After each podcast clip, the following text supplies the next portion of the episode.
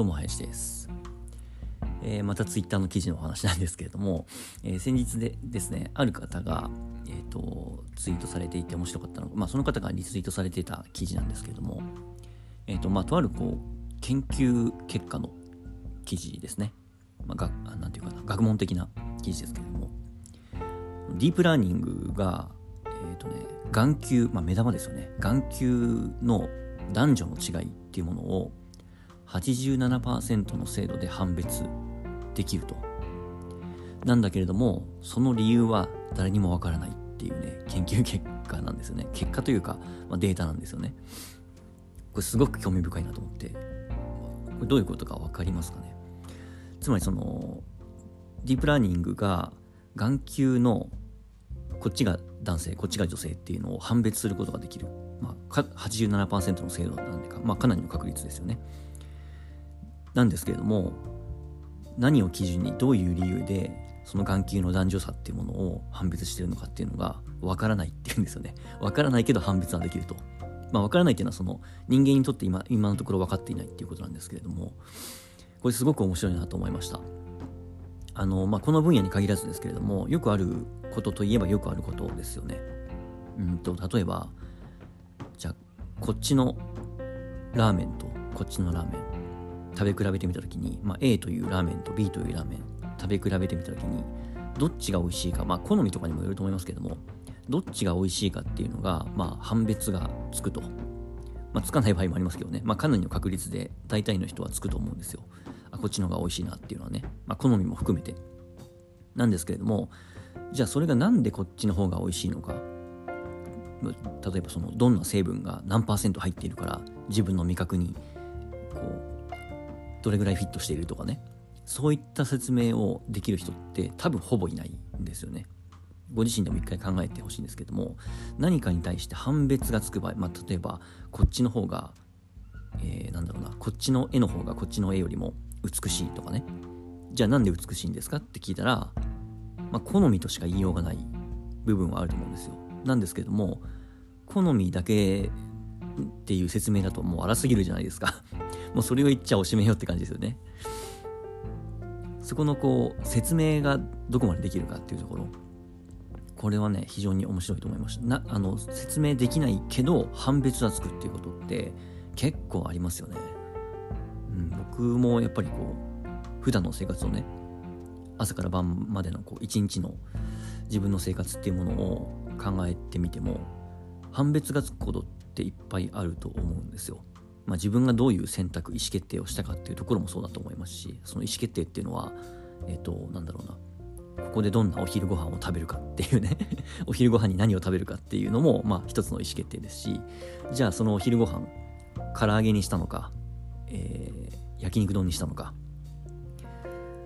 気分って言っちゃえば気分で終わりなんですけれどもそこを説明しようと思うとなかなかうまくできないと。うまくというか、まあ、ほぼできないと。でもどっちかっていうのはなんとなくはっきりしていると。うんまあ、例えばもしかしたらその牛丼屋のね前を通ったからそう思ったのかもしれないっていう、まあ、ある種の根拠みたいなものも説明しようと思えばできるけれどもじゃあそのお店の前を通っていなかったら他のものを食べたくなっていたかどうか、まあ、これ AB テストできないんで検証不可能なんですけれどもなんかそういうことっていっぱいありますよね。判別できるけど説明できないこと。なんですけれども、まあ、ここで終わっちゃうとね何の結論も出ない話なので僕なりに一種のね結論を出してみよう。結論というかあの道筋をね出してみようと思うんですけども。多分その判別できるけど説明できないっていうものにこう溢れているこの世界において判別できるそして説明もできるっていうことを作り上げた時にそれはアイデアと呼べるんじゃないかなということなんですよ。ちょっと何言ってるか分かんないと思いますけれども えっとまあアイデアってねこうなんか直感とか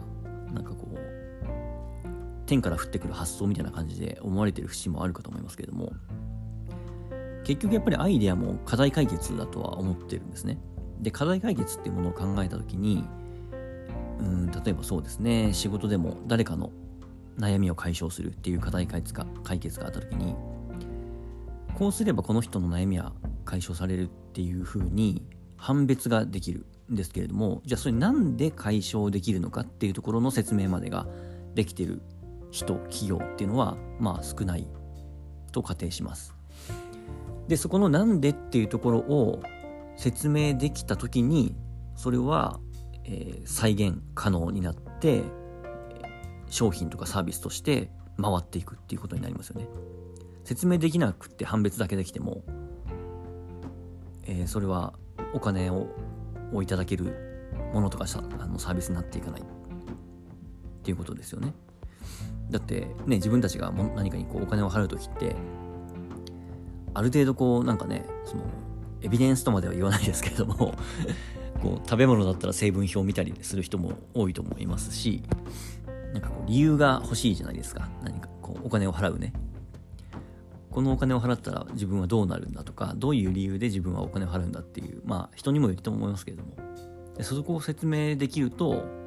こうすっきりするというかね。うん。すちょっとごめんなさい僕の頭の中の話を今結構ね必死になって言語化しようとしてるんですけれども結構伝わってるかどうかっていうところで言うと伝わってない自信の方が 伝わってる自信はないんですが、うん、だから判別はできるけれども説明ができないっていうものに対して説明をできるっていうところに持っていくっていうことが、まあ、一つのこうブレイクスルーであり、まあ、仕事の成果であり、達成すべき目標でありっていうところになっていくのかなと。うん、逆に言うと,、えーと、判別できてないあ判別はできるけど説明ができてないものっていうものを見つけ出してそこの説明をえー、考えていく。どうやったらそれが説明できるのかっていうところを考えていくっていうことが、まあ、仕事になるのかなとかっていうことも言えると思いますし、だからまずは判別できて説明できてないことっていうのをしっかり、えー、言語化してまあそういうものはねあの別に見つ見つけようとしなくても溢れてると思うんで、えー、それをちゃんとこう明確に輪郭をくっきりさせて自分の中に落とし込んでそこに説明をつけていくと、まあ、説明をつけるっていうのは無理やりここ言葉をくっつけていくっていうことじゃなくて、えー、説明できる何かを探すっていうことですね。探すとかまあうん場合によってはどこかから何、えー、て言うかな説明しうる何か他の何かを持って持ってくるとかっていうこともあるあるかもしれないですし。っていうことですかね。ちょっと全然何言ってるか、えー、伝わってる気がしないですけれども ちょっとぼんやりそんなことを考えていました。まあもうちょっとね、えー、うまく言語化できるようになったら改めて、えー、収録をしたいと思いますが、え自分の中で何かがね、こうつかめそうなきっかけだったので、はい、とりあえず言語化してみました。判別できること、説明できること、この2つの違いですね、うん、はい以上です。